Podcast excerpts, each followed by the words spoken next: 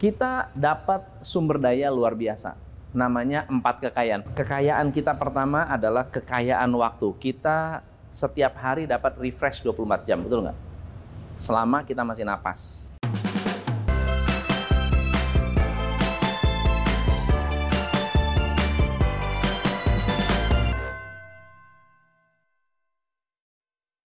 Hanya satu dari empat kekayaan ini yang secara real perlu biaya.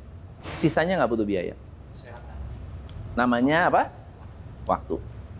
Kekayaan kita pertama adalah kekayaan waktu. Kita setiap hari dapat refresh 24 jam, betul nggak?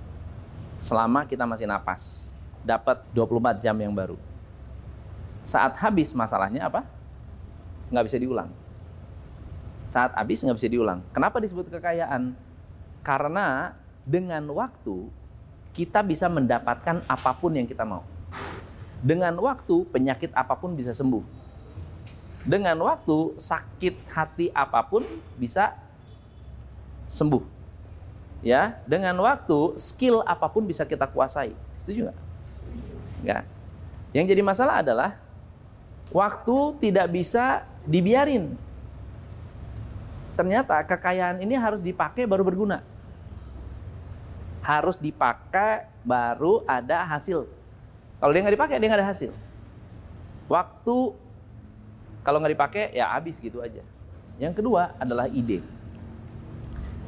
Kita banyak yang punya ide, tapi lebih banyak dihalangi oleh ketakutan, lalu kemudian ide itu tidur. Betul nggak? Idenya banyak, tapi nggak ada implementasi nggak dilakukan. Akhirnya idenya kabur. Dia nggak balik lagi idenya. Oke. Okay? Yang ketiga adalah uang. Berapa banyak dari kita punya uang tapi nggak dipakai duitnya? Artinya uangnya nggak diputerin. Terus mengeluh gajinya kurang. Yang empat adalah kebebasan. Kebebasan itu benar-benar free will kita semua punya free will. Kita punya kebebasan gini. Nggak ada orang yang bisa menyakiti kita kecuali kita mengizinkan. Setuju nggak? Nggak ada orang yang bisa bikin marah kecuali kita izinkan. Nggak ada orang yang bisa bikin kita tersinggung kecuali kita izinkan. Nggak ada orang yang bisa bikin kita kesel kecuali kita mengizinkan. Nah, teman-teman, masalahnya ini harus dievaluasi. Kalau mau evaluasi, ini harus dievaluasi.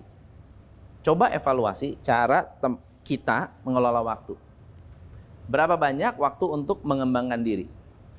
Karena bisa jadi problem adalah waktu kita untuk mengembangkan diri. Setuju nggak? Dapat problem. Jadi kita harus dapetin lebih banyak challenge. Karena ini adalah filosofi kekayaan. Orang yang kaya karena dia mampu mengatasi tantangan yang lebih besar. Setuju nggak?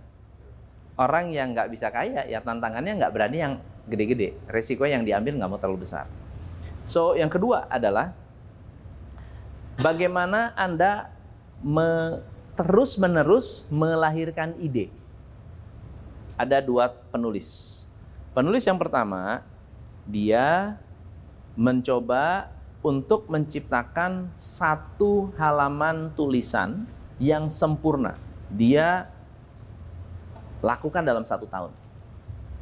Oke?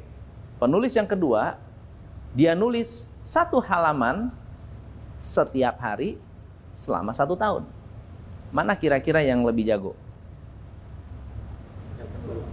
Kenapa yang kedua? Karena makin lama makin pinter. Sama dengan kita.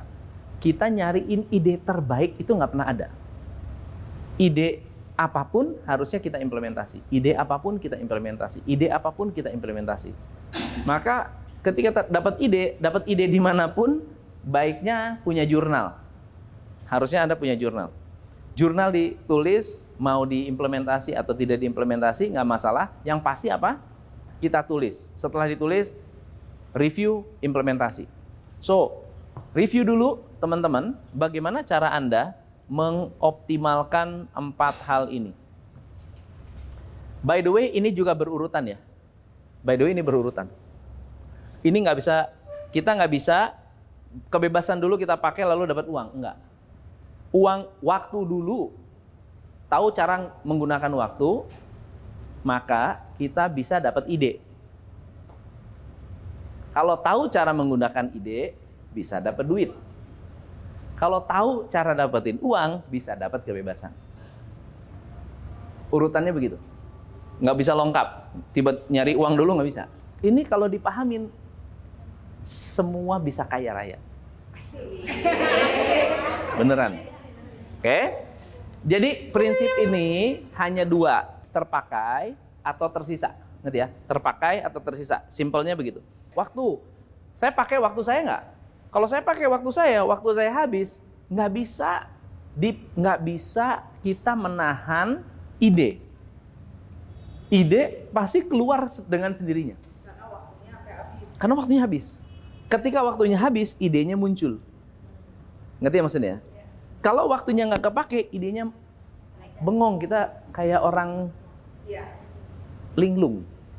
Nah, begitu kita waktu habis, idenya muncul, idenya mem membludak, nggak bisa balik ke waktu. Bagaimana bisa? Orang muter kok. Ini kan hukum perputaran. Dari waktu dapat ide, dapat ide, mau minta waktu lagi ya nggak bisa. Harus pakaiin uang. Dapat ide, pakai duitnya. Harus gunakan uangnya untuk menghasilkan apa yang kita mau. Mau ngapain? Mau menghasilkan waktu ya carilah hal-hal yang bisa memberikan waktu kita, mengembalikan waktu kita. Ngerti maksudnya? Pakai uang untuk cari orang, dapat waktu ekstra. Kalau kita dapat ide banyak tapi nggak mau pakai uang, pelita hati, ya. Terus nggak mau pakai uang, bahkan kadang-kadang uang pribadi itu juga bagus sangat bagus buat melancarkan perputaran ini. Iya, melancarkan perputaran. Nah, uangnya terus terang, uangnya kalau kita pakai, kita bisa mendapatkan apa yang kita mau. Bisa melahirkan kebebasan, bisa membebaskan pikiran kita, bisa membebaskan waktu kita. Betul ya? Bisa membebaskan ide kita. Ngerti maksudnya ya? Ini prinsip basicnya. Hanya di Top Coach Indonesia.